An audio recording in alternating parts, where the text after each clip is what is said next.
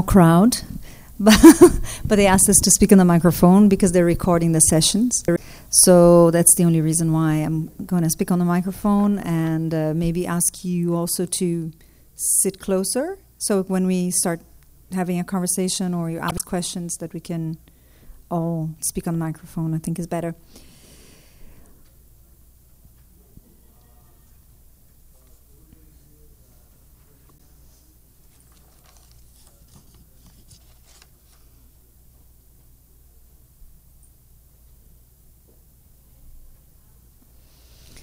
Right. Welcome to our session. Shall we start an Afrocentric museum resistance movement?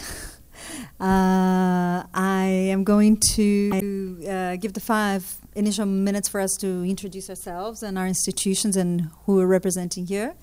Uh, then we're going to have two brief presentations uh, about our uh, experiences and our the institutions we're representing, and then we're going to open for Uh, conversation, an informal conversation about our experiences and how we can learn from each other and maybe start a movement.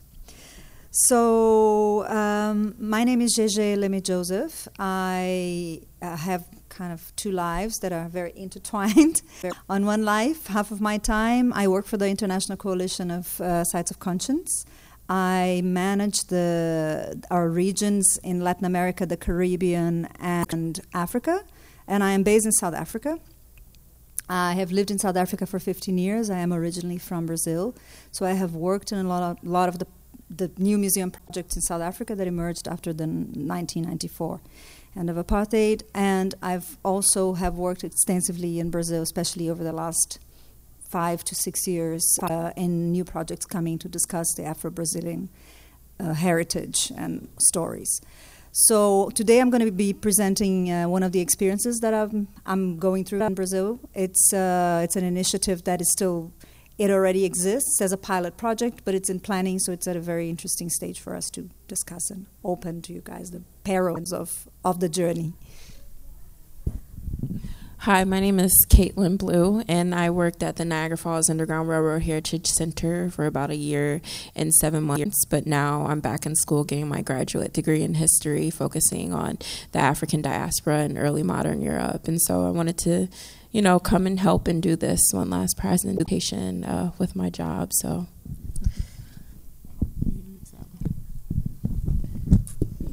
Hi, everyone. Um, my name is Ally Spongr. Um, I'm the director of the Underground Railroad Heritage Center, so I uh, worked uh, and work with uh, Caitlin Blue.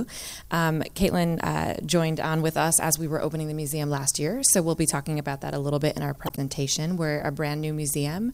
Uh, we opened May of two thousand eighteen. Um, and after the museum had been in the works for um, over a decade in the planning process. Um, so my role at the museum right now, I'm the interim director. Um, I started uh, out, it was really the project manager to kind of help build the project, uh, and then have come on now to um, kind of uh, manage the operations for the time being uh, as we go through a transition, uh, which I'll be talking about a little bit as well. Um, but our museum uh, is situated right um, on the Canadian border, uh, but in the U S side of Niagara Falls. Um, and it's in a community uh, that's outside of the tourist district. It's in a local black community, which is really important to telling these stories because they're also where these stories happened um, on the Underground Railroad. So we take an approach that we're focusing on uh, the stories of the individuals uh, who were part of the Underground Railroad, the self-agency, which we'll talk a little bit about. Um, Through this work, uh, we also work for a larger organization as well called the uh, Niagara Falls um, National Heritage Area, um, one of fifty-two in the United States, um, that interprets uh, and protects and uh, promotes uh, history in lived-in landscapes, part of the National Park Service. So it's a little bit about um, our organizations.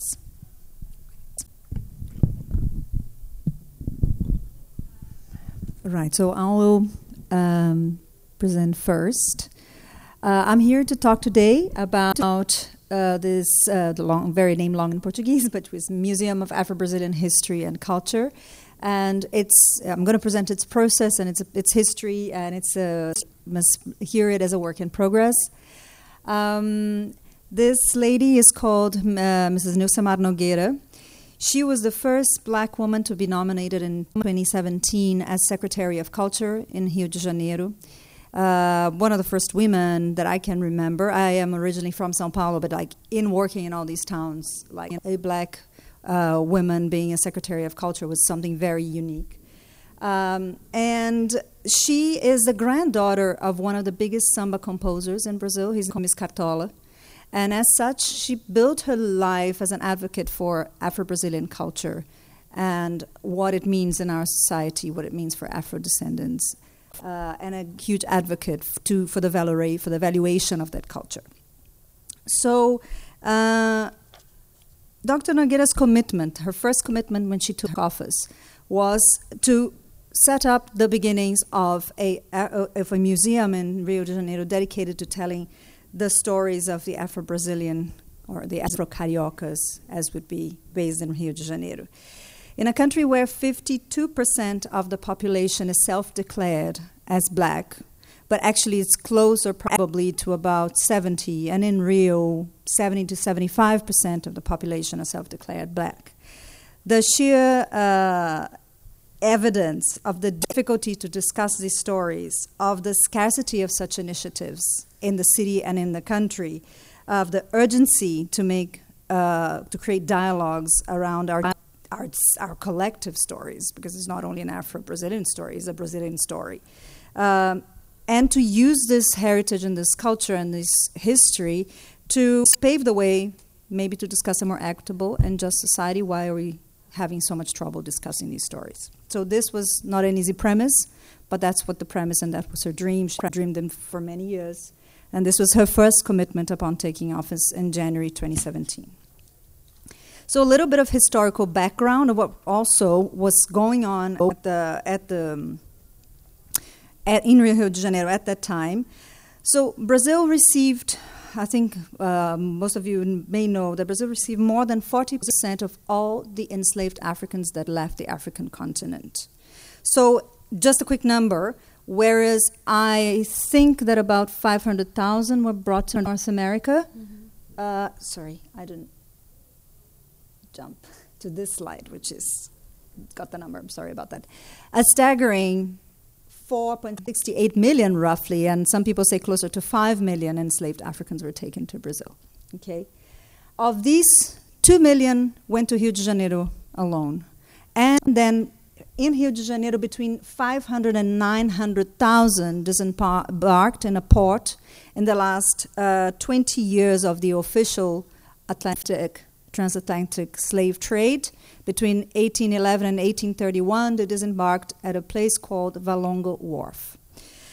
Valongo Wharf, then, you can imagine, received about one hundred fifty enslaved Africans every day. So probably wasn't exactly like that. Ships were probably not arriving every day. So you imagine like twice a week, there would be five hundred to one thousand enslaved Africans coming off ships.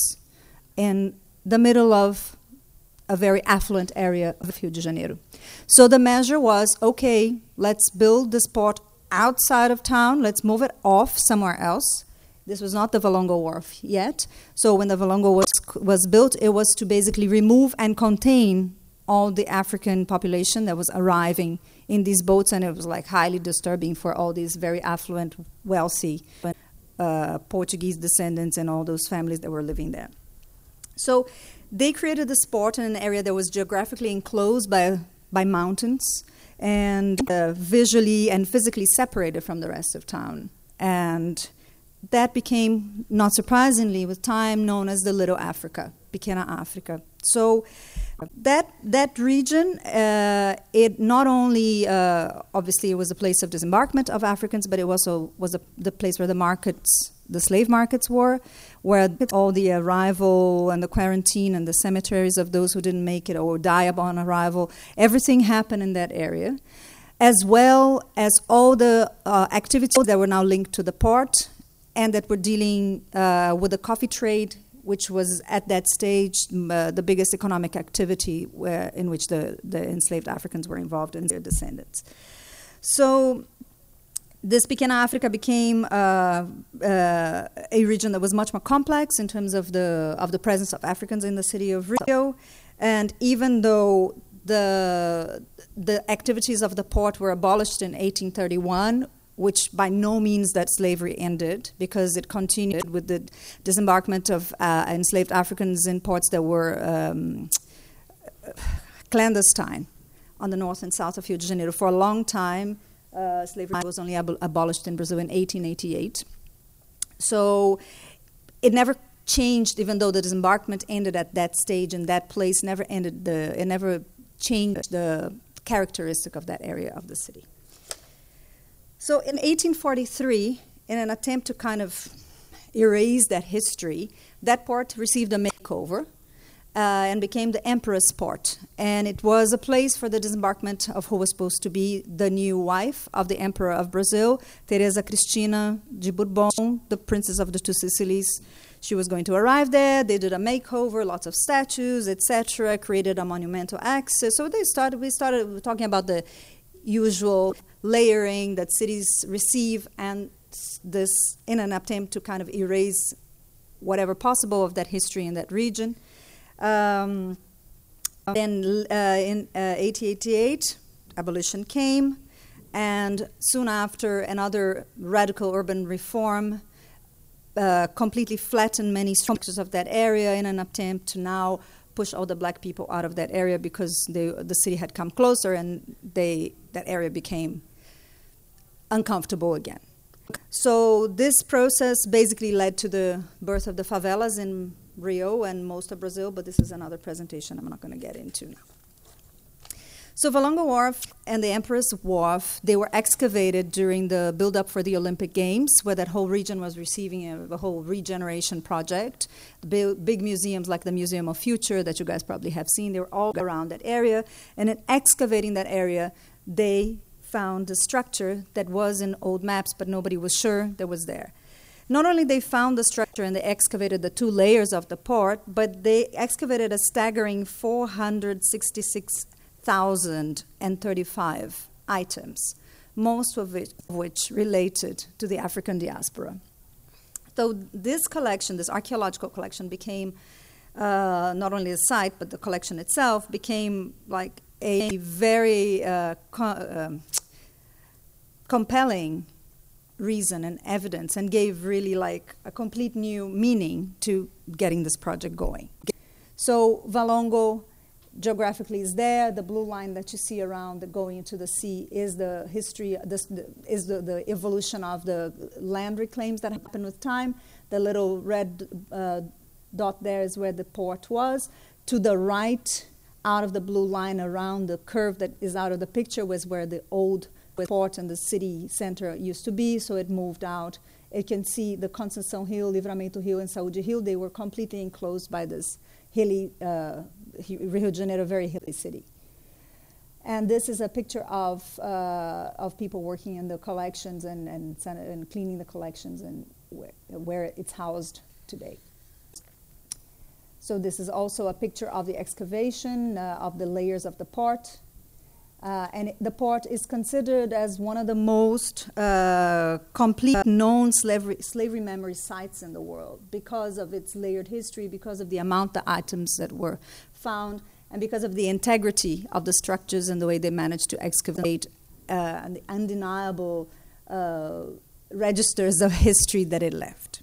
So this gave a completely new meaning to Doctor Nilcemar's commitment to set up a museum. And not only that, in July twenty eighteen, twenty eighteen, yeah, in July twenty eighteen, Valongo was nominated a World Heritage Site by UNESCO. Okay. So this is the context in which this project begins. Can I apologize for this? And I can't even get there. Sorry. I'll take this thing out of it if I can. Or you may.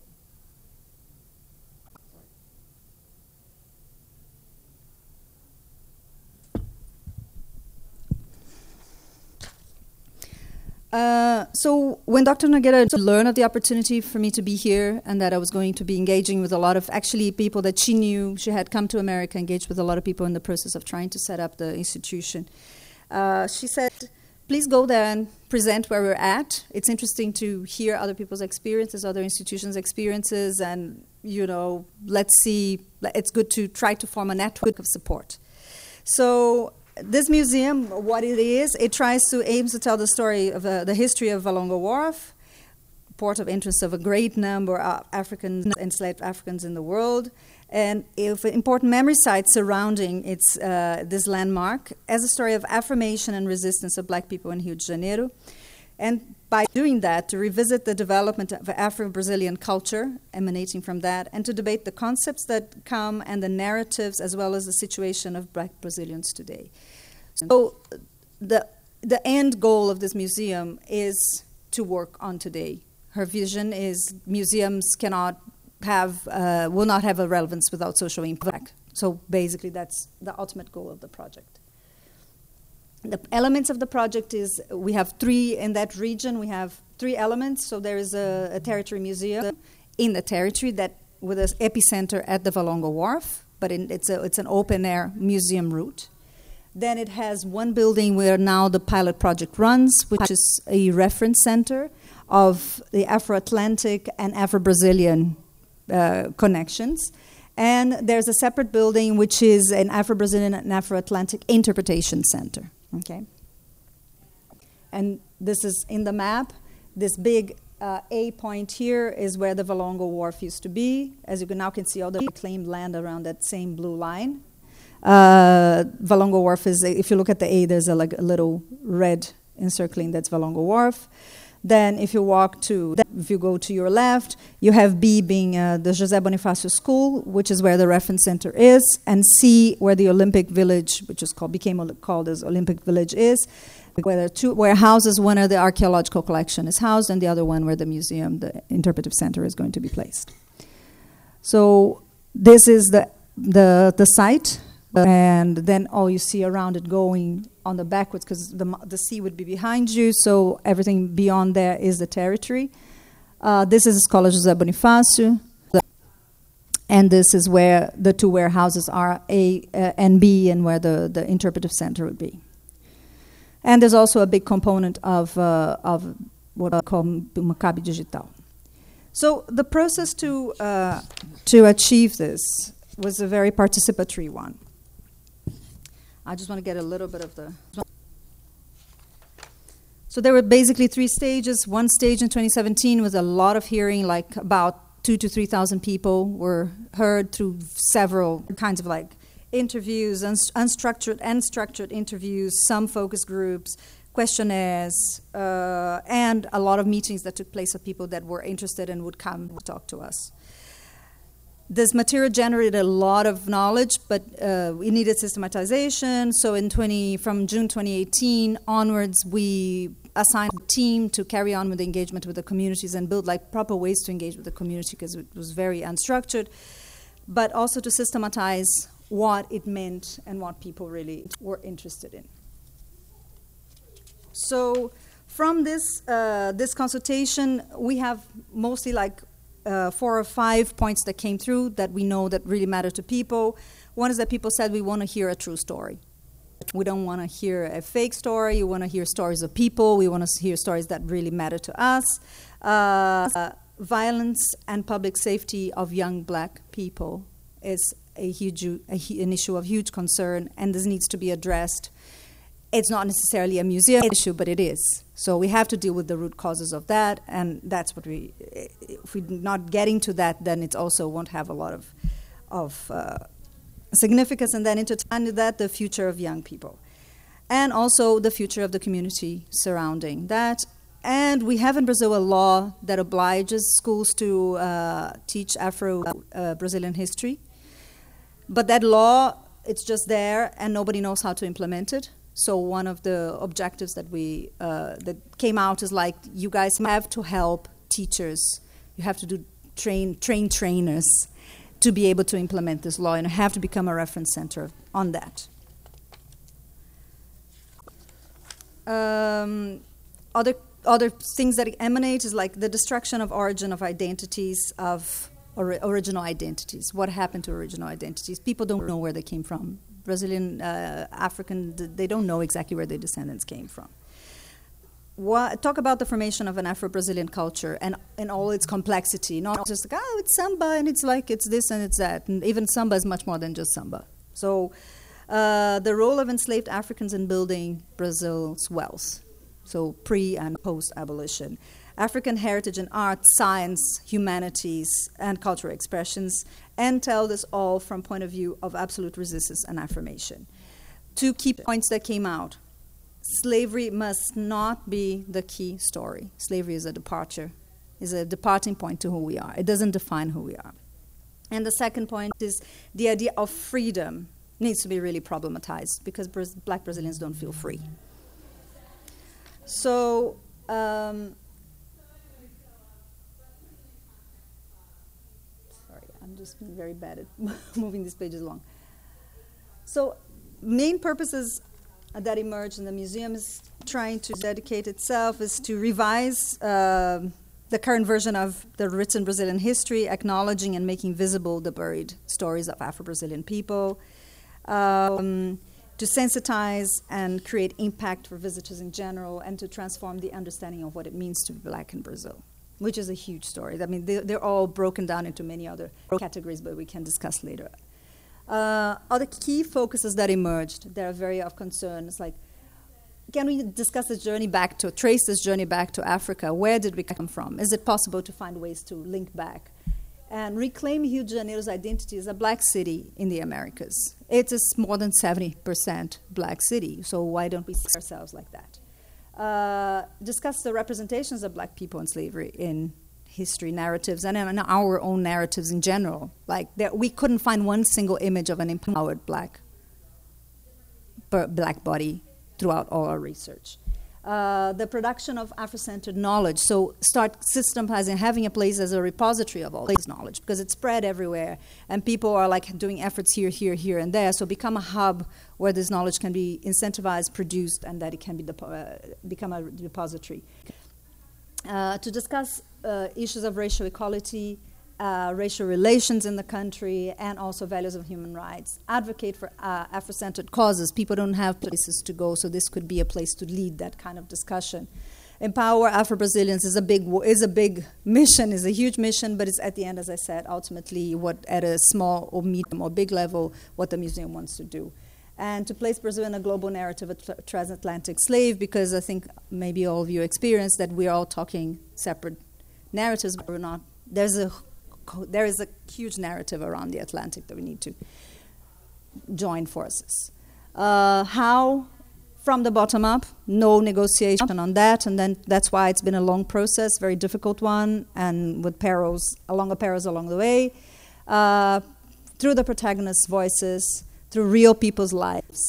Uh, interrogating the representations, having a critical approach to history, and embracing the difficulties of the initiative. Um, the initiative has suffered many, many, many retaliations along the way. Uh, the worst retaliation being Doctor Nogueira losing her post as Secretary of Culture. So, yeah, it, it disturbed so many people that actually she was ousted. And the, there's no other word, because she was removed because of this project. People were not happy in the build-up to the next elections, in the current scenario of where Brazil is at.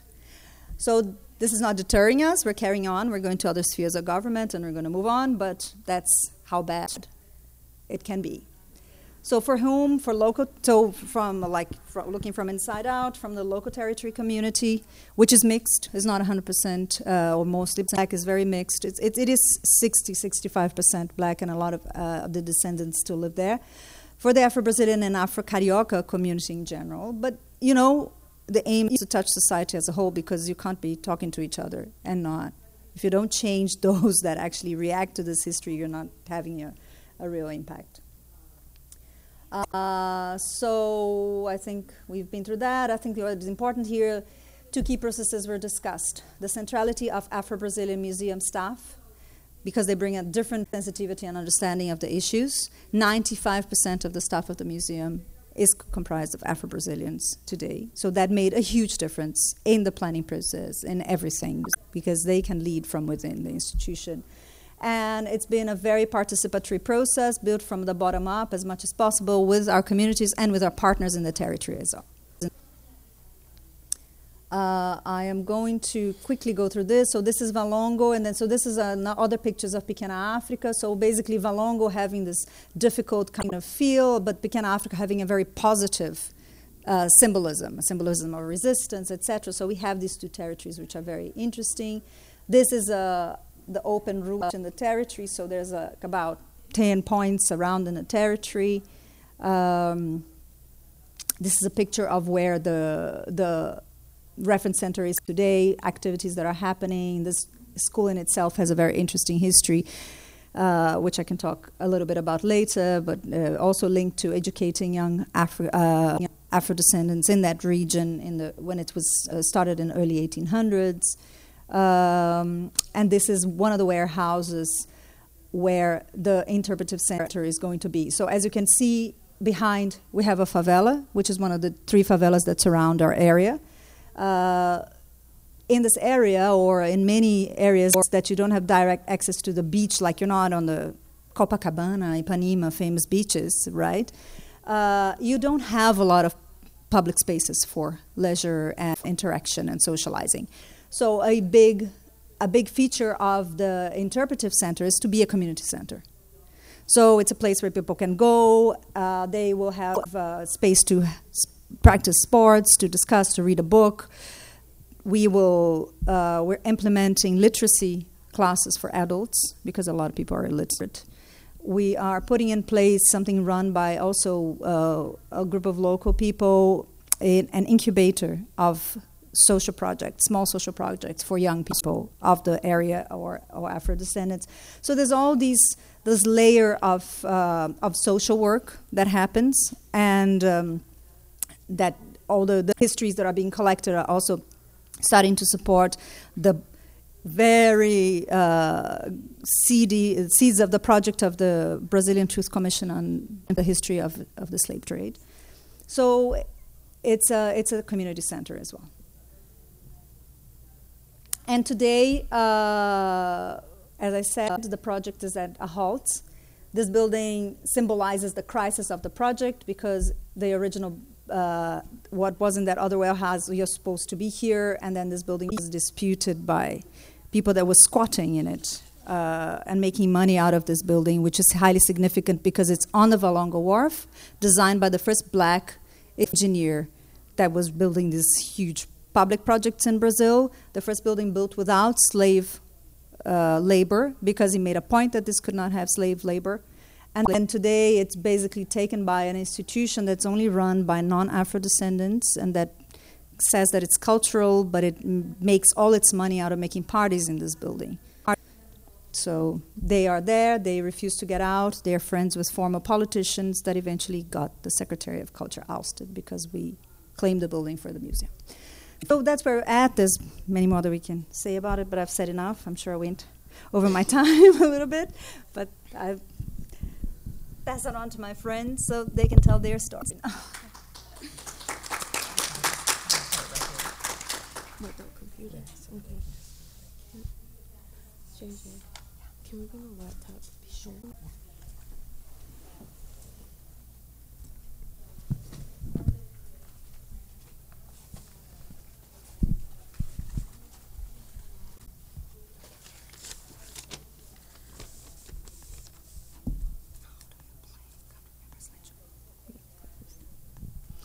All right, looks like we're just getting set up here. Okay, perfect. Uh, okay, so uh, uh, both uh, Caitlin and I are from the Niagara Falls Underground Railroad Heritage Center. Uh, we do have a really long uh, name, um, so sometimes I will also refer to us as the museum just to kind of get it, uh, keep it a little shorter. Um, but our exhibition title is called uh, One More River to Cross, um, and that's a really important title to uh, the exhibition and the museum and the stories that we share as a whole. Um, One More River to Cross uh, is in reference to there is one river uh, between where we are, where these stories happened in Niagara Falls, and to freedom in Canada. Um, so that is the feature title um, of our exhibition.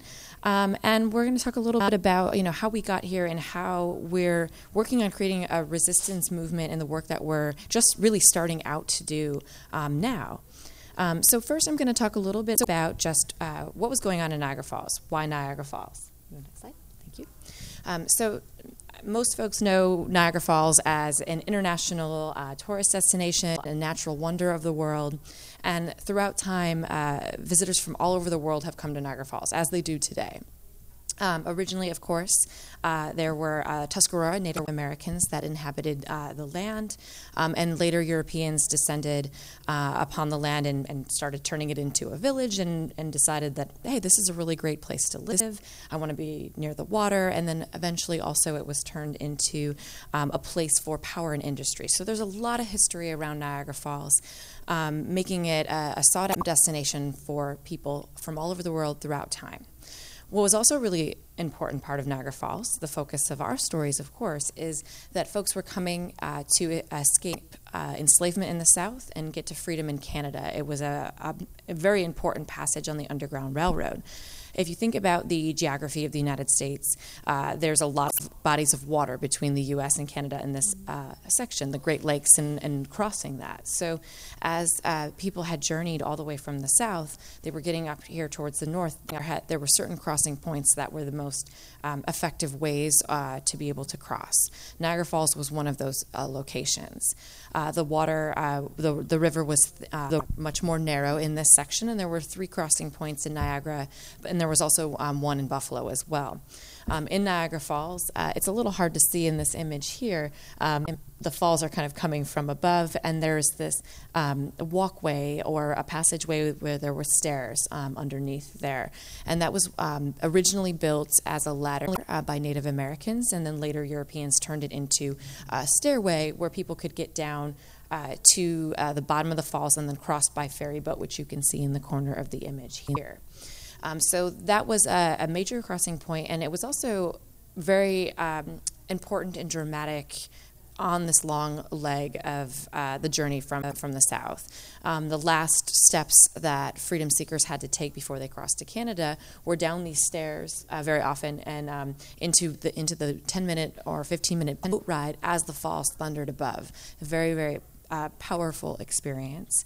Um, there was also a crossing point um, uh, at the Suspension Bridge um, that was located right outside of the front of our building for the Heritage Center, um, which was just uh, down the river a, a little bit. There was also a crossing point in Lewiston and Youngstown as uh, the Niagara River opened up into the mouth of uh, Lake Ontario. So it's a little bit of information just again about the geographics. Um, but what's most important, um, and all of these pieces kind of had to come together in history, um, were the people on the Underground Railroad, the freedom seekers, um, Um, who were uh, coming to find their freedom, escaping um, enslavement, but also the people that lived and worked um, in Niagara Falls as well. Um, so the waiters, uh, I say the waiters, uh, the ho- hotel industry was booming uh, during the time of the Underground Railroad, just as it is today as a tourist destination. People came from all over the world. They wanted to uh, relax, go on vacation here. Um, many of those visitors came from southern plantations, and they brought their enslaved servants with them up here. But at the hotels there um, in, in Niagara Falls, and also throughout New York State a little bit as well, but specifically in Niagara Falls at the Cataract House Hotel, the hotel proprietor had hired an all-black wait staff. Um, and many of those uh, individuals had been um, enslaved previously, um, but they never lost their jobs for that. Um, they did work on the Underground Railroad, um, never lost their jobs either. Um, and they were really, they're the, they're the key players in this story. They're uh, the focus of our museum, and their stories haven't been told until now. So I'm going to pass uh, the mic over to uh, Caitlin to talk a little bit more about uh, the waiters and some of the stories of the Underground Railroad in Niagara Falls. Um, I like to think that the stories that we share at our museum are very unique, um, and I think that what sets this apart from the usual Underground Railroad story, you kind of think of secrecy, things just really happening at night all the time, but here at this museum, things are happening in the middle of the day. There are people who know that this is happening, but there are also people who don't know, like Robert E. Lee's son, who actually stays at the Cataract House, and I'm pretty sure if he knew what was going on, he wouldn't have wanted to stay there. But these waiters, they basically assemble together and they form a coalition that symbolizes freedom. This hotel is a portal to freedom, right? Um, and it's very important for uh, us to show that Black people are helping Black people get to freedom. And what we make sure we push through, even at the beginning of our tours, is to let people know that Black people were never docile, that they've been always fighting for their freedom, and they've been taking their freedom into their own hands.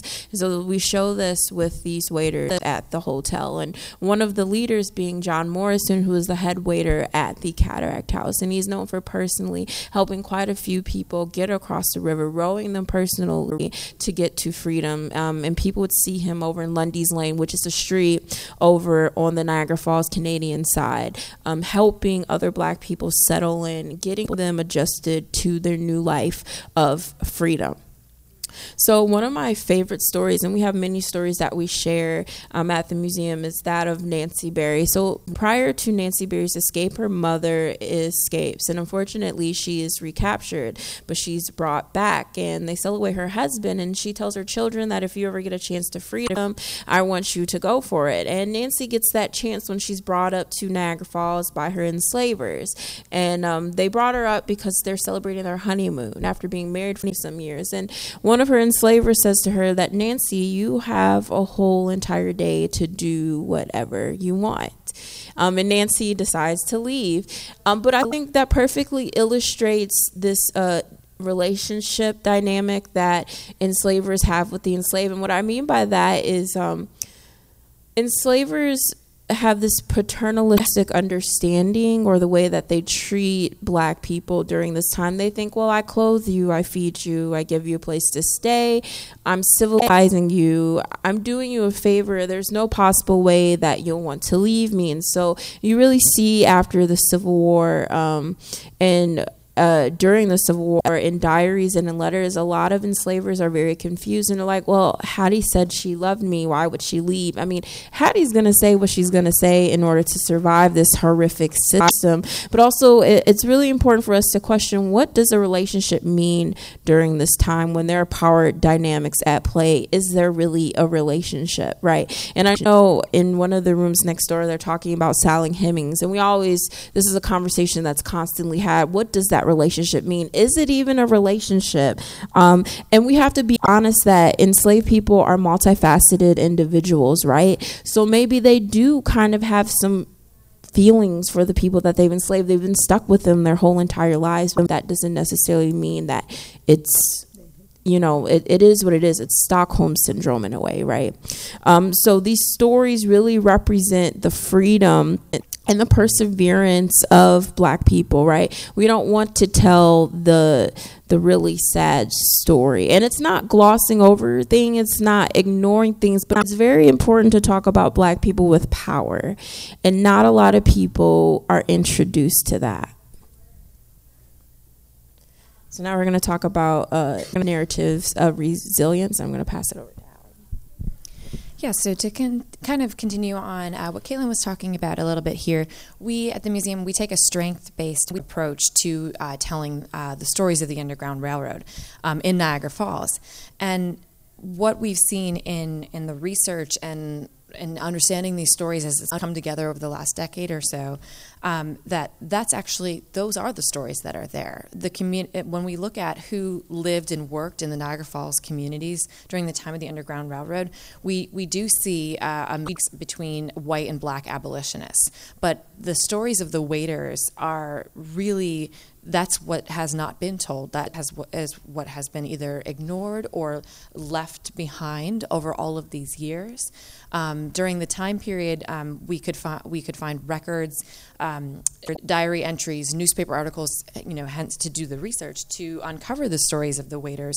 But that was always that was lost to history. Um, nobody had paid attention to that after it happened. For the most part, it wasn't really well known. Um, But however, there were community members uh, who had started to do this work decades ago and knew that there was history and they knew that there were stories. And they kind of had a, a very general understanding of the fact that, wait, there were people here doing this work. There were there were waiters. And wait, Harriet Tubman came through here.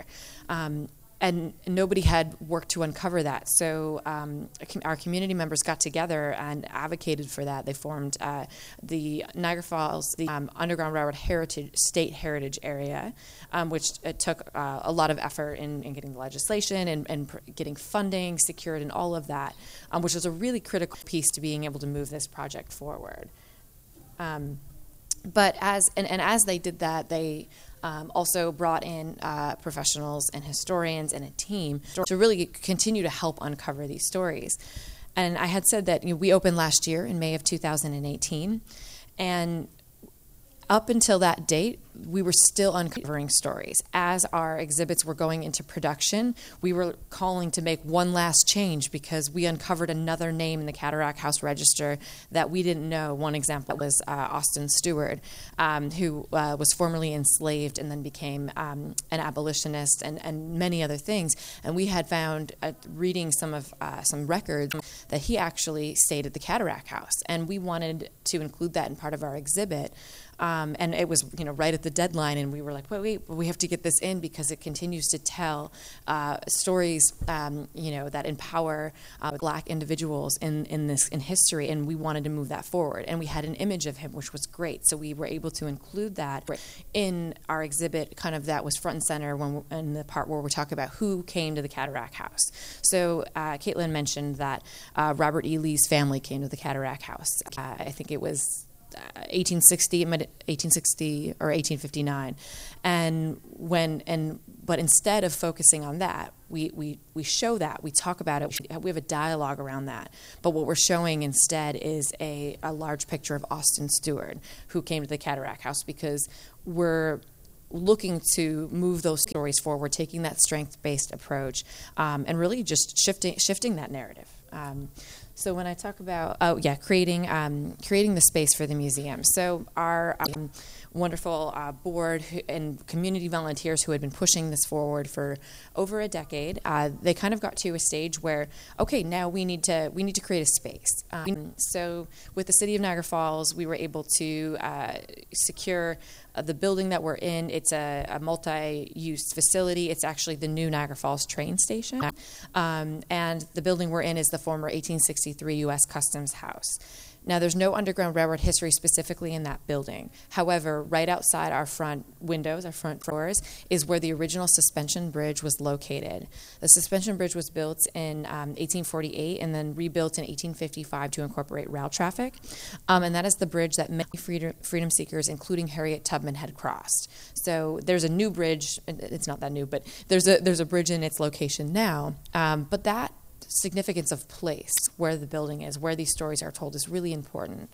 I also mentioned that our museum is located um, in our local Black community in the north end of Niagara Falls, which is also really important um, for our community, who is, are very possibly descendants of many of the freedom seekers um, or waiters. Uh, we actually do know a few folks, which is really exciting, and we're hoping that that's a future step we can take in helping people learn more about their history um, through this work. But I'm getting a little off topic, I think. Um, so talking a little bit about the exhibition. Um, so as we built it, One More River to Cross, um, we went through a, a pretty quick process. So we sent out an R F P in two thousand sixteen, the end of the year. Um, we were looking for, we, there had been some work done previously, but we were trying to kind of move in a, a little bit of a different direction. We ended up hiring three design firms to help us. And, our, and we had, um, at the time, Uh, two, I think it was two part-time staff members, and then it was our volunteer board. So we were a pretty small team, but we, our board knew the vision that they were looking for. They wanted the local history, the perspectives of the freedom seekers, the waiters, um, and focusing on what happened here and moving that forward, and also connecting the past to the present, which we'll talk a little bit about in a minute. So we went through this process, and, and we brought on our design firms, um, and they, um, their thoughts and their work and vision aligned with what we were trying to do. So we now had this even bigger team to be able to move this forward. Um, and the process went uh, very quickly. Uh, as I said, we opened in May last year. Um, and leading up to that, you know, in putting the exhibits into our space, we're about two thousand square uh, we have about two thousand square feet of space, um, and we have five galleries and an atrium space in the train station. Um, so, and you can see one of the galleries here in this image. Um, I think the next slide, once we get to it, also has another gallery as well. So we we worked a lot with um, creating an, an immersive experience um, in the space. We don't have a lot of artifacts because most of our research came from newspaper articles and, and written and documents. So we wanted to think about, this history is so important. It's so critical. How do we tell this in, a, in an engaging way? So there's, in the exhibits, we brought in um, an artist to create um, artworks for that it depict these stories. You can see it in, in the screen a little bit up there. And some of the slides that we just were on um, showed some of that artwork as well by um, an artist from uh, Philadelphia, actually, E B Lewis.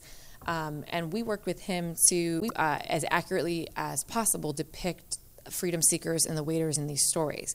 We had limited images um, of the folks, uh, of the people whose stories we were trying to push forward. So this was also another critical component to think about, well, if you don't have visuals of the people whose stories you want to share, how do you do that?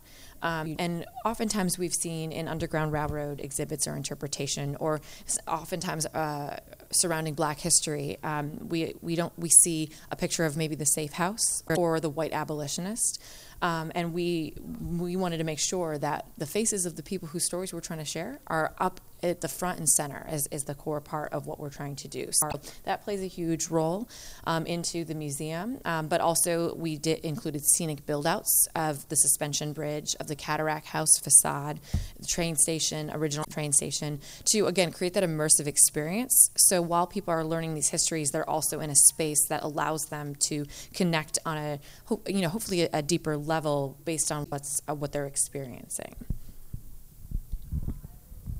So the Freedom Gallery is actually my favorite gallery in the museum, because what we do, what we uh, uh, try to do is connect the past to the present. So one of the things I get told all the time, um, every time I tell somebody I'm a history student, they're like, uh, it's all about dates and history is boring and it's the past. And I'm like, all right, okay. So what we really try to do is to show that the past is not just the past, that it reverberates through to the present, and we see remnants of it constantly, especially with slavery, because we can't just say slavery was just, you know, two hundred years ago, right? We're still feeling the effects in our laws and housing, discrimination, various things, urban planning. We have an expressway called the Kensington Expressway in Buffalo, and it That well, the way it's situated is it cuts off the haves and the have-nots, and mostly the have-nots are Black people, people of color. So it was purposely done, right? But the Freedom Gallery really shows that freedom, like Angela Davis says, freedom is a constant struggle. At that, we're constantly working across the country. That slavery is not a thing of the past, and this is something um, we make sure to tell our visitors, because in one of the spaces of the museum, we talk about legal geography, and then we kind of end with talking about uh, the amendment, the thirteenth Amendment. And I have to tell people, you know, slavery didn't end because there is a loophole in the thirteenth Amendment.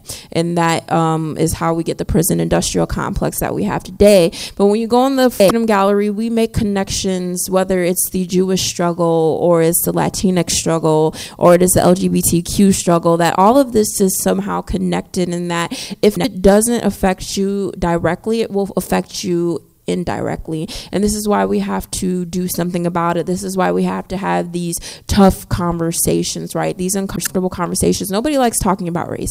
Sometimes, even though I focus on race a lot, I get tired of talking about race. It's exhausting, right? But um, what happens is that when we don't talk about this, it turns into, a, we already have a wound, right, in this country. And when you don't tend to wounds, it festers. And then what happens when it festers, it has an infection, then it's really hard to work with, right? So you have to try and heal it. We can't even heal because people in the, this country are in denial about a lot of things. Um, in Liverpool, they just had a four hundredth year um anniversary celebration of slavery, um, and Liverpool has a really great museum. And someone on Twitter said, wow, what if we could do this here? I'm like, we can't, because people are not in recognition mode. We can't even get to reconciliation because people are not recognizing. And so in this gallery, we want people to see that the fight is not over, and that there is a lot of work that needs to be done, and that uh, it's important that we understand that there are things that stem from slavery. Like in this gallery, we've interviewed five people from the Western New York area. So we have a descendant of Josiah Henson, who um, Harriet Beecher Stowe wrote Uncle Tom's Cabin after him. She uh, interviewed uh, Josiah Henson, and so his descendant works with us. Um, and so we have show his story. We show a, a young teenager and her story in Western New York, to try to get people to be empathetic and to understand that they need to make these connections. And we want to draw those connections out of them or have them do it themselves without us doing much of that work, to realize like, hey, do you see how how you respond to what's happening with immigration today is how you would respond to Black people escaping to Canada as refugees. While they're different situations, there are a lot of similarities. And so it's really important for us to drive this point home when we're in the Freedom Gallery, because we want people to be empathetic. So now kind of moving um, on a little bit to some of the work that we're doing, as, as uh, Caitlin's talking about, some of our goals and objectives for that for the Freedom Gallery uh, is our last gallery um, in our exhibition. But through the work that we do in sh- shifting the power. So in the exhibition, you know, we focus on the stories of the waiters, of the freedom seekers. That's already shifting the power. We're putting them at the forefront and um, center, but there's much more work to be done beyond that. So that's that's in the built-out exhibits. That's the starting part. Um, from there, uh, just checking the next slide. Oh, okay. So I'm going to pass it back to you then. Um, so yeah. So in terms of the work that there's more than just the built exhibits. It's in what we do every single day. So we use different words when we're talking about slavery, and I think it's really imperative for us to be careful of the language that we use. So we don't say slave, we use enslaved, because it is a condition that has been forced upon someone. Nobody is born as slave. Nobody, Africans did not come over here as slaves. They were enslaved, right? Um, and we don't use the term master or owner. That's very passive language. So we use the term enslaver. It is always the fault of the enslaver that the enslaved has been put in this predicament, right? Um, and so when we're talking about Black people escaping to freedom, we don't call them, uh, what is the term? What is the word? Right. We don't we don't call them fugitives. Thank you. We don't call them fugitives because fugitives has like ne- negative connotations attached to them, right? And so we call them freedom seekers because we're trying to give some agency back to them, um, and showing that they're taking their freedom into their own hands. And there is power in language. Some people may think this is sugarcoating it, but we don't see it as that way.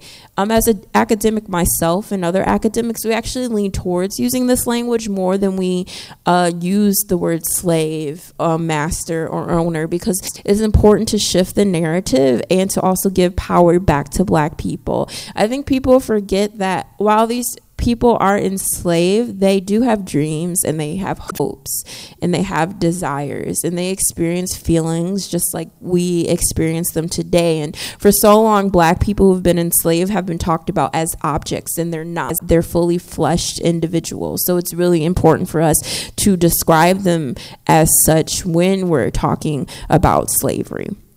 And so when we're talking about slavery and we're using these words, we also make sure we do facilitated dialogue. And facilitated dialogue is where we basically have a conversation with people on our tours. So you're actually trained by the International Sites of Conscience uh, to give facilitated dialogue. So it's not really your standard tour where you just listen to me drone on about history, but I could go on forever if you want me to.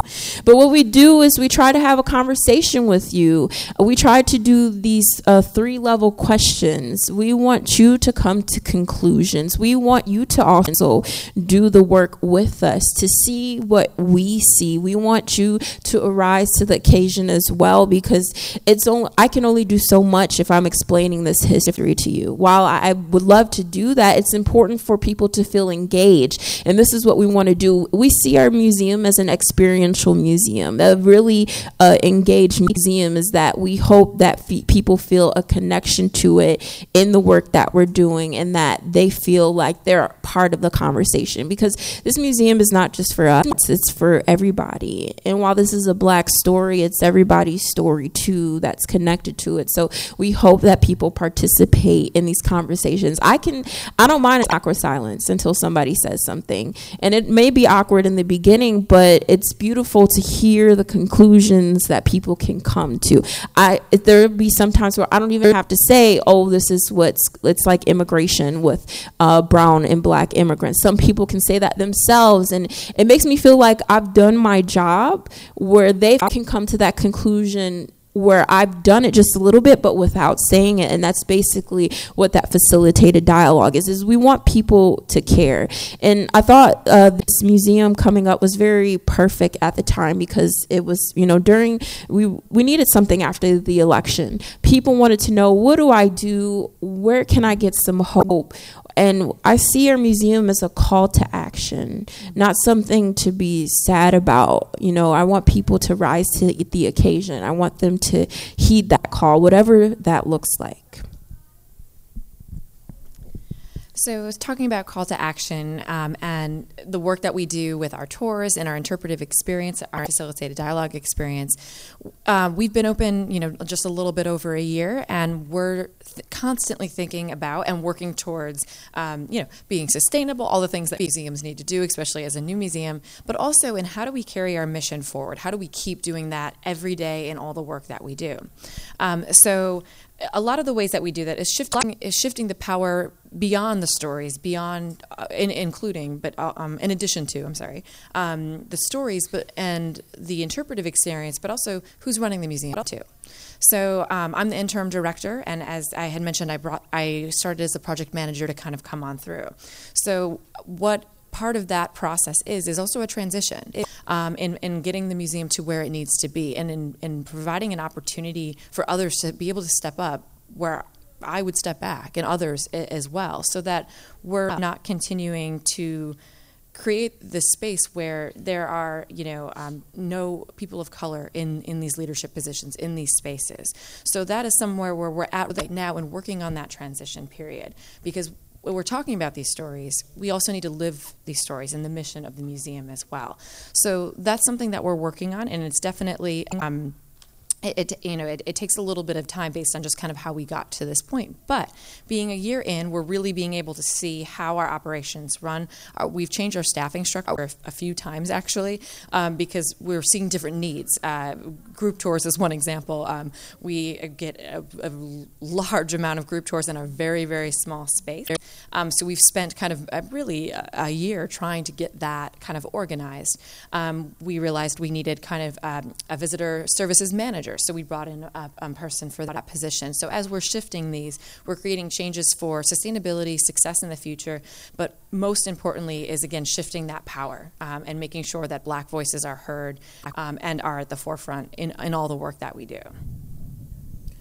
Um, so just uh, going on talking about like mobilizing, but just to go off of what Ally was talking about, stepping back and stepping up, is uh, diversity is a word that we hear all the time now, and it's something that people want to focus on and that people care about.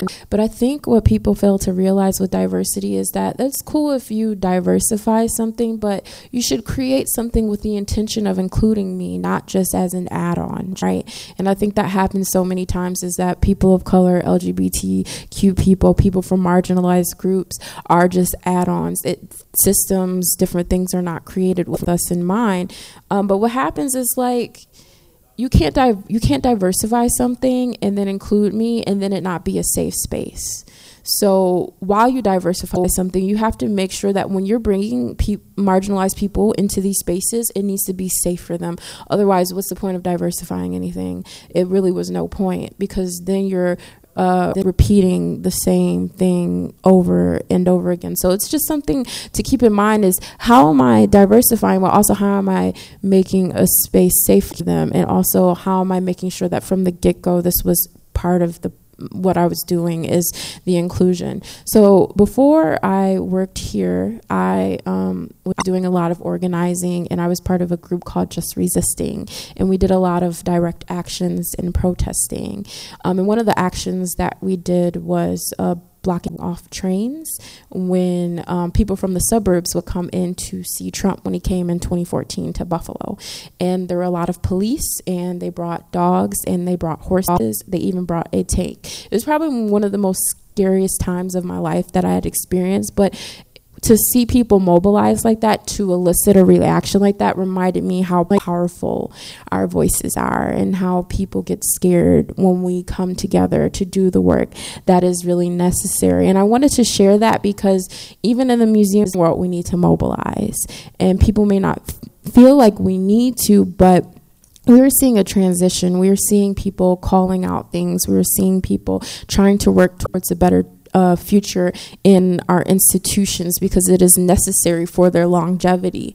People may not believe that, but in order for these institutions to survive, they need to grapple with their history and also to confront that and transform themselves in the way that is beneficial for everybody and not just some people. So we always have to keep everybody in mind, that you should make all these initiatives with people in mind from the very beginning, not just an add-on. And so it's really important for us to understand, what are we going to bring to the table? What Uh, stories are we telling, and how are we telling them, and whose story are we telling? And this is why this museum is so important, because we're telling Black stories from Black voices, from their perspectives, right? Um, and Sadia Hartman says, a historian, she says, you know, in Venus in Two Acts, one of her articles, she said, if we don't get anything else, then maybe for Black people, telling our stories is reparations, right? If we don't get to see physical cash money for land, then maybe controlling our own narratives is our reparations. And for me, that's what it looks like for me, telling my own so- stories, centering Blackness in all that I do is part of those reparations at the moment. Um, and this is why we have to do this work. This is why it's so important. So it's not only asking in everybody in the audience, but asking ourselves up here, what will we bring to the table? What is the work that you feel that is necessary to do? Because here's the thing, diversity is uncomfortable. That means some people are going to have to relinquish power or share power. Some people don't like doing that.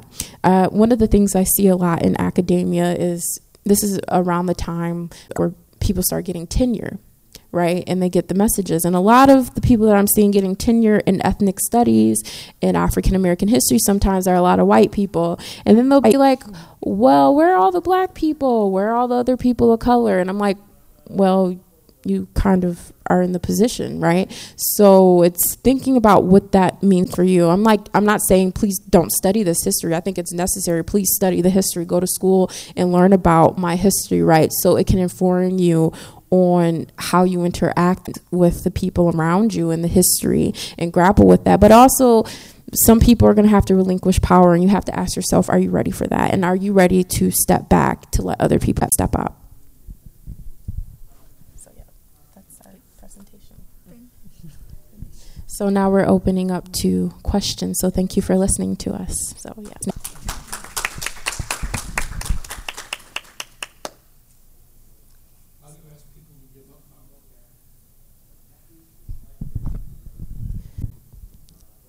Sometimes you have to take it.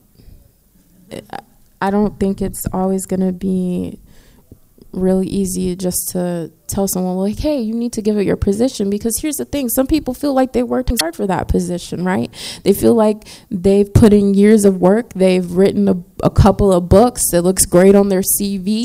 They don't want to leave. And sometimes you just have to do the necessary work to get what you want, right? Nothing, one of, one of the things um, I've been thinking about is my relationship to money in the past couple of months, and relationship to how I see millionaires and billionaires. And one of the things I think is, nobody is self-made. Billionaires and millionaires are not self-made. They have to step on people to get to where they are. Once I heard from a psychologist, somebody says, but I, you know, I don't know how to, trying to occupy to, to occupy a position or do something in their lives that they couldn't do. And they keep saying, no, I can't do it. There's no space for me. And I, the response was so enlightening for me. She said, um, the space is there for everyone. It's like water. Water takes space. Be the water and take the space. The law gives you the right. On paper is all good, right? We're all equal. We all should share power. Just go and do it. So I, that's why I feel, I think in the work that I do, there's um, the, the the question of, of language and the passive and the and the active words and all these. The simple shift in our team from people using passive words to using active words uh, was such a transformation of power, and they were taking that power, and then all of a sudden that power was theirs. So I, it's exactly what you say. You take it. Because you have the right to take it. The reasons why people don't take power, or the reasons why others don't relinquish power, you don't ask. You go and do it. You do what's your right. And then there are going to be consequences. There are going to be conflict. And so conflict in, is inherent to this type of, of dynamics we are trying to break. So I think the, the issue is, is not how do people how do you ask people to give power. You take the power, and then we have to mediate or deal with the consequences that's going to happen, which is the conflict which is necessary for change. So there's no way to go unscathed doing this work.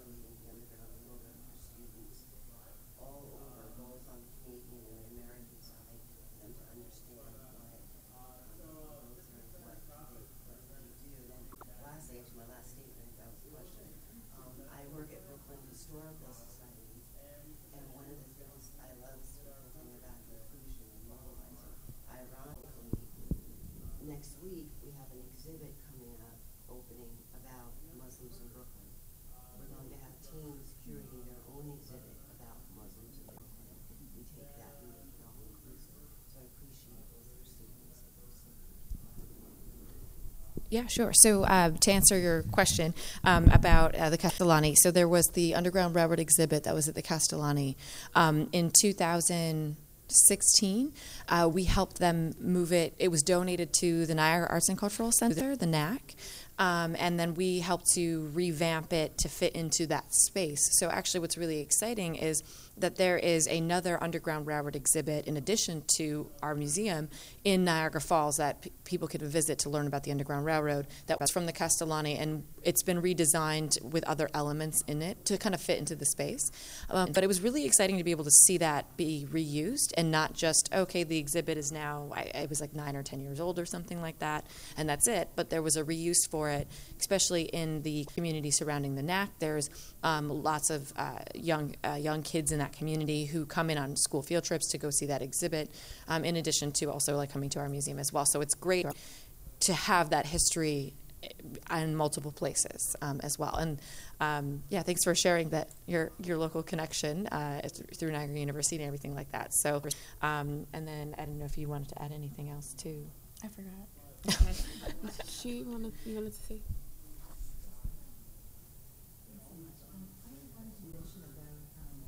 Can, do you want to come forward, I think? Because they asked us to read too. They record. Oh, yeah. We forgot to read back. Yeah.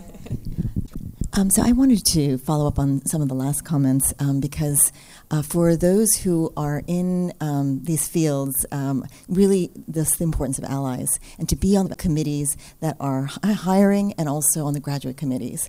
Because, um, so I'm in a history department. I teach at the University of Wisconsin-Milwaukee. Um, so Milwaukee is the most segregated city, uh, it's been said, in, in the country. So it's very important. We have an access mission. But even so, because we're, we're based in a history department, and as you know, public history is generally marginalized, can be, I mean, art is not necessarily, but in, in the understanding of what a graduate, uh, uh, prospective student can bring to the program. And so we often have to really argue for the cases of students who would really enrich, the, you know, bring a lot to the program, and it's important also to inc- you know, include them. And it's it was striking to me how one or two people can make a really big difference. And so with that, I think that um, just mentoring, I mean, even beyond, because um, just uh, mentoring networks, so if you can speak to that um, t- for, let's say, students in training, so that they'll be in the positions to be hired and to be included, and also in terms of resources, because you know, after this, you inspired me. I'm gonna. Um, so Lonnie Bunch, like, famously raised um, the money for the uh, the National Museum in Washington in, in record time. And so I'd like to, you know, we have difficulty with resources, and just like having dedicated like a fellowship for um, students. So we've not him, him directly, just advice as far as who, because I'm sure we could connect with donors, and that's just that's so crucial, so that they're in the position to to um, apply for those positions and to raise into, uh, rise into leadership positions. So I've been really blessed to do my during my undergrad career. I received multiple history scholarships in the history department for underrepresented communities. Um, and actually, the man who was funding the scholarship, he had passed away. It was him and his wife, and so we had to. I was invited to a ceremony to give remarks, um, and he specifically. Was a he was a white man who was giving his money to up and coming underrepresented people in the history department. He, and I recently just got the Arthur Schomburg Fellowship at my university um, as well. And I think like people have to put their money where their mouth is. Like they have to like. You have to like give money. Like if you want to see change, you have to uh, give money. Right now, I am currently the only black person in my master's uh, program. Um, I, I, it's kind of, I'm still trying to deal with it emotionally, uh, but I have a really good network of professors that I've worked with who really support me. Um, and if anything happened, I know I can count on them, but it's really important to create those networks with each other, to create communities with one another in these departments. And sometimes I feel like it's really redundant to only have like people of color on the diversity um, committees. Like we need, oh, we need diversity. It's kind of like a other, it's like, I feel like it's like, I feel like it's white people's job to like do that in a way. Like if you see there's like a lack of us, it's like, don't put me on the committee. I know there's a lack of us. Like at the University at Buffalo a couple of years ago in our newspaper, The Spectrum, um, there was an article about our exodus of black professors at the university. There are currently only two black professors in the history department, and we just had an interview for a professor for African American African American history, African history, and two black men um, interviewed for the position, and one white man, woman did, and she got the job. And she's she seems really great. You know, I'm taking one of her classes right now, but I think that's very telling, right? You know, uh, what does that mean? It, it's not saying like she's not qualified to do it, but also if you really want to be inclusive, like what does that mean? And she was on tenure track at like another place anyway, so she was like doing fine. And then it this like brings up to talking about like public history. I don't know if anybody uh paid attention to this, but I'm on Twitter a whole lot. And so last September, uh, it w- came out that Timothy Ann Burnside was going to curate the hip hop exhibit at the Smithsonian, and she is a white woman. And so all of us on Twitter were like, what?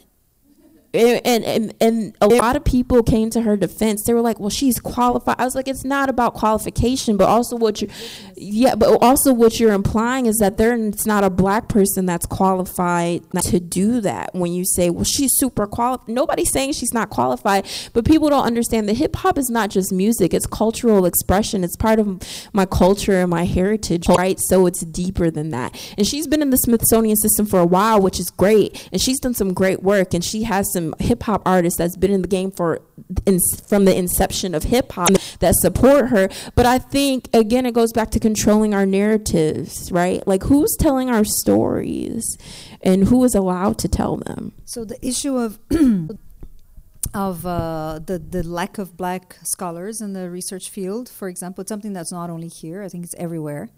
Uh, in Brazil, there's a huge movement for more young black academics to, to emerge. And I think it is coming, and uh, we managed to engage quite a few of them. But it was it was very difficult, and we, we actually formed two committees in the museum, one which is like a, like a consultative, consultative committee with the black movement. So there's about thirty people. There's ninety-nine percent black people in our committee, and then there are consulting, uh, consulting uh, council that we have and that makes decisions with us. But there's also a scientific committee. And this was really hard to put together. We had to go overseas and like, to make sure that ninety-five percent representation of that scientific committee were in the different fields of expertise were Afro-descendants.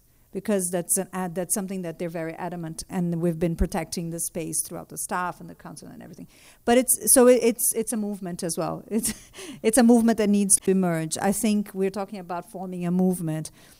All these initiatives are struggling with the same thing. The academia is struggling with the same thing, is the need to strengthen each other. We are all trying to get these narratives, to push these narratives. Doesn't matter uh, if you're uh, if you're working in this field, you're trying to push these narratives. But I I find that we all face huge difficulties and get deterred and then just say, okay, okay, and giving up. And if we get together and form a community, mm-hmm. of support, maybe it gets easier to do the work, you know. Uh, I think like I like to think like uh, in the academic system is like bad here when it comes to diversity, but there's recently a Royal History Society report that came out in the U K, and I think there were like only two black women professors like throughout the whole entire U K, and I was like, okay, well, I have to put things in perspective. I mean, it's kind of like bad everywhere, but I think it's important for mentors, like, and going back to what you said about allies, I just want to say this real quick before the next question is, I don't like the word ally. I feel like it lets people, not not anything against you, but no, it's okay, you're fine. um I don't like the word ally because it seems really soft. I like the term accomplice, because if we're robbing banks, you're my accomplice. You're going to jail with me. That means you have to be called to actually do the work, and people need to be held accountable to do that. Um, like a while ago, people were wearing like safety pins to let people know that if you're in trouble, you can count on me. And then there would be things that would be happening, and the people with safety pins would not be doing anything. And I'm like, what was the point of you wearing a safety pin? So it was more of like, words matter, but also impact over intent. Like, you see something, say something, do something in your community. And if it means a lot when white people show up. And you just have to, like, if you believe in the same things that we believe and you want us to achieve, and you have to step up and do that work. Sorry. Since we're a small group. It's just... Okay, I have a statement and then I have a question. So my statement is, is that like you, so I was the only minority in my uh, undergraduate history degree, and I was the only minority in my high school. So I'm Asian American and then Native American. So it's like a very different mix. So I under completely understand like everything that you feel, because I feel that way too, because um, in our history program, we had all white professors, and they were teaching uh, multiracial um, classes and things like that. So it's hard and a struggle to go through a class and be like, well, it's not being teached by some, te- taught by someone who is representing that community. So I totally get it. Mm-hmm. And then my question is, is that um, my site, so I'm at Whitesburg Preservation Trust, and um, we're an agricultural historical site. So we have a long history of dealing with um, minority groups coming into our site, but uh, currently where we're located now is not uh, minority at all. So how do you think is the best way to bring minority groups into a site that no longer is surrounded by that minority group? I think try to take it to them. I think like um, museums beyond borders, beyond walls is like really important. Like, what can you do in their community centers? Because here's the thing, at the end of the day, one of the things I always thought is white people will come to museums, especially old white people. You, that's a demographic I feel like you don't need to like target, because they love, they're they're retired, they don't have anything to do, they're like, oh Mary, let's go to the museum, they're gonna come, they're gonna come. So really you have to target like your community, right? Um and I think it's making it accessible, but asking, what does accessibility look like for your specific site? And that's something that you need to ask yourself before you go into that community, I feel like. So I think the the outreach beyond walls is super important. But also, I think that's the one end of the spectrum. The one thing we have to do before everything is include communities in making, in museum making, in meaning making. So you have to make your museum their space. You invite them in. And then when we say it's not the token representation in a diversity exhibition, it's actually listening to them and ha- letting them be part of making your exhibition so that their voice is actually represented. So these things start opening the windows and making a difference for people to feel that, you know, that I own the space. This is my space. I want to be there. So, and it makes a huge difference, because when people take ownership of these spaces, then it's their home and they go and they take people. Mm. So it's relevance, creating relevance depends on connecting with your communities and actually working for them. And that's a, a huge shift in museums as well, because museum professionals and academics of the older generation or whatever, they, you know, that whatever dominates our practice is, uh, the practice is, I know what the story is and I'm going to tell you. No, no, no, no, you don't know, actually. You know, you know one part of it. There's a huge other relevant part of it that you don't know. So making windows and creating doors for that, I think that's your departure point. And then when you get that and you get everybody in, then you take it back to the community. Wow,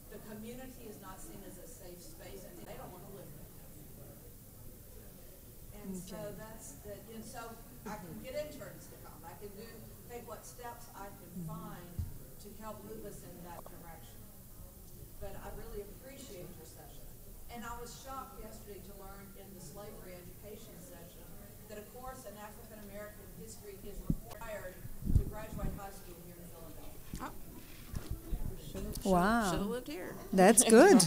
I, wow, um, I I think that, you know, the, the your your situation is, is not completely unique. Uh, I I because I'm seen as a very different type of person in many different ways. I am from Brazil. In Brazil, I'm a privileged white person. In South Africa, I'm a person of color because I'm not exactly white. Uh, so I've been so many different things in different places where I've lived, and I've experienced all these all these uh, dynamics in a way. Um, but I think that when you have such difficulties to even uh, get started, I think so. In this project, I see myself completely. I'm a facilitator, because and because we were lucky enough to push the agenda of the majority of the staff being black, and my director is black, the secretary of culture was black. So I am there, and I can say I am a facilitator. I'm not here speaking. I am like, I am the museum therapist. Okay, so it's fun. I can have that role because I we're really there to like facilitate the process. And uh, I think that my advice would be start on the dialogue. You know, when everything is so hard, well, all these di- these conversations are so hard, hard to break, you have to get into dialogue with your communities, and why do they not want to come to your community? What's what's the sense of safety and unsafety? Get the Try to bring those barriers down by using dialogue. Uh, I don't want to sell our our uh, the coalition is very good at doing those things, and I think they, you guys worked with this through a lot of methodology. And I'm saying this from observing the work that they do in terms of breaking these barriers. And sometimes you have to spend a lot of time in these dialogues before you even start anything, because through these dialogues you will build the trust. that will then allow you to have a safe space that will create the environment that you need to start your project. So sometimes before we start the project, there's lots of groundwork that needs to be done. And just to follow up a little bit on that as well, I mean, going through this process and in, in my role as kind of leading the project forward in from a project management standpoint, exhibition, behind the scenes. Nobody knows who I am, like I'm just kind of doing that, to be moved forward into, wait a second, she's representing this whole museum, and the whole mission of the museum is about Black history, Black stories, Black voices. So it it also takes a lot of internal work, I think, mm-hmm. in understanding and building trust in listening and genuinely listening. And that ha- I have had difficult moments because it's hard because I'm thinking, oh, I want to be able to do my, I want to do my job and I'm in this role, so I should do X, Y, and Z.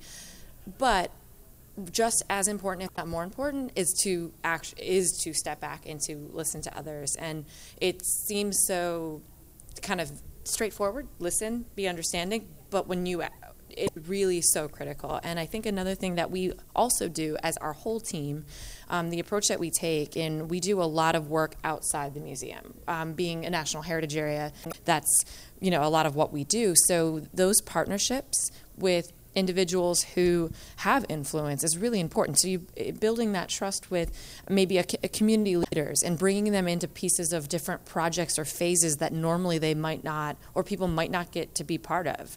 Um, we're doing another project with murals uh, right now outside of the museum, and we worked with one of our uh, staff members who's from the community, um, and he helped us kind of identify some people in the community who might want to say on who the artists get to be.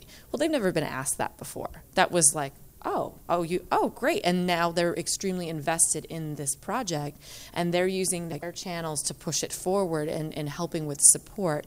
I think that helps. And then as, as we kind of talked about in the presentation as well, is um, really knowing, doing that internal work and understanding what your role is at what time and what that means, not only in dialogue, but just kind of going forward. So um, my title when I when the museum opened was just director, and now I'm interim director because I, it's very important to make it clear and, and talk about it and say, we're making this transition. I love, you know, I love the job that I do, but It's so it's more important for our work and for this work to to step back yeah. when appropriate.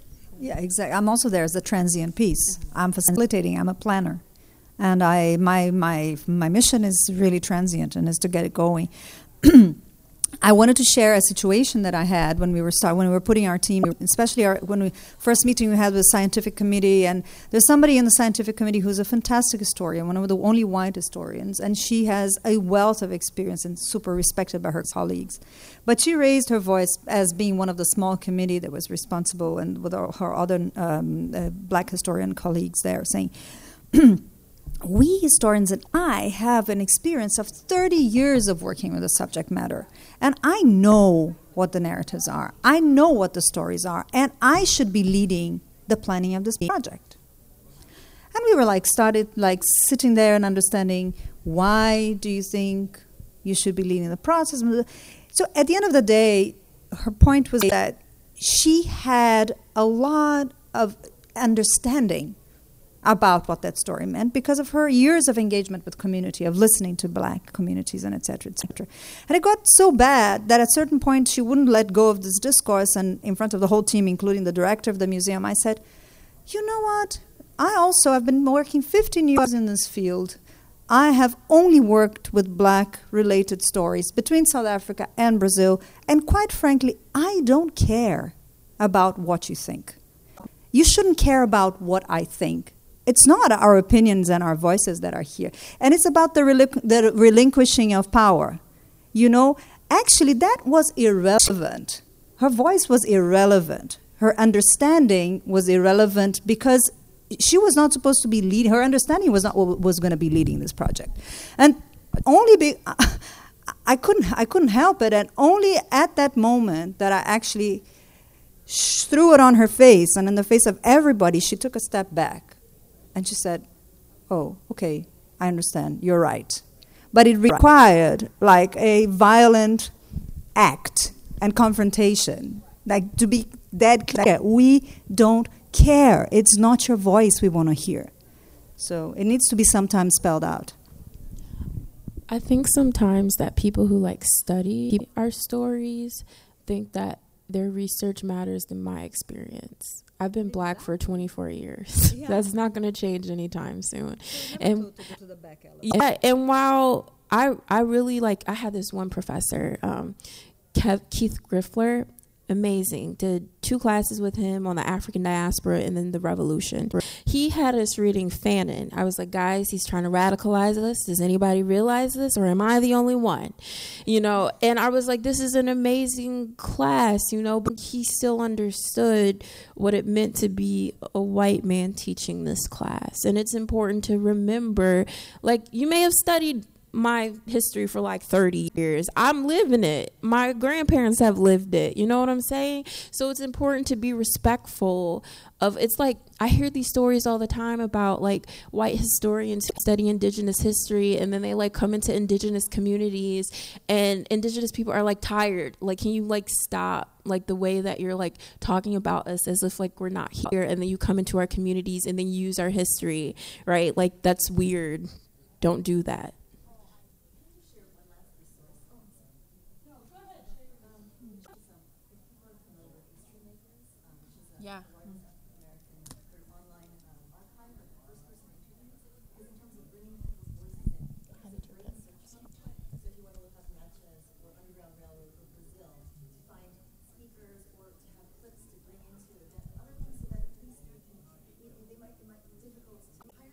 Yeah.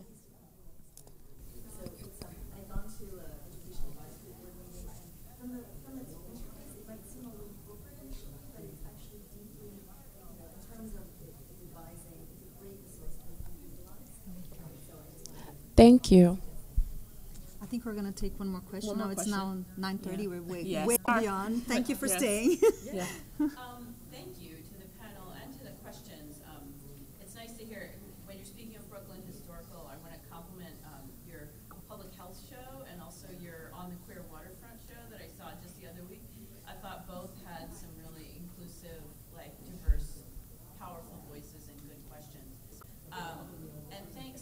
Um, I, this panel is raising a lot of really compelling topics. Um, and this role of the transitional makes me think, and the interim makes me think of midwives and doulas. Mm-hmm. And they play a crucial role yeah. in a birth. Mm-hmm. But it's also quite clear whose baby it is. Yeah, yeah. Absolutely. I love that. I'm going to take it forever. That's really good. Thank you. You're a doula. With the doula, the museum doula.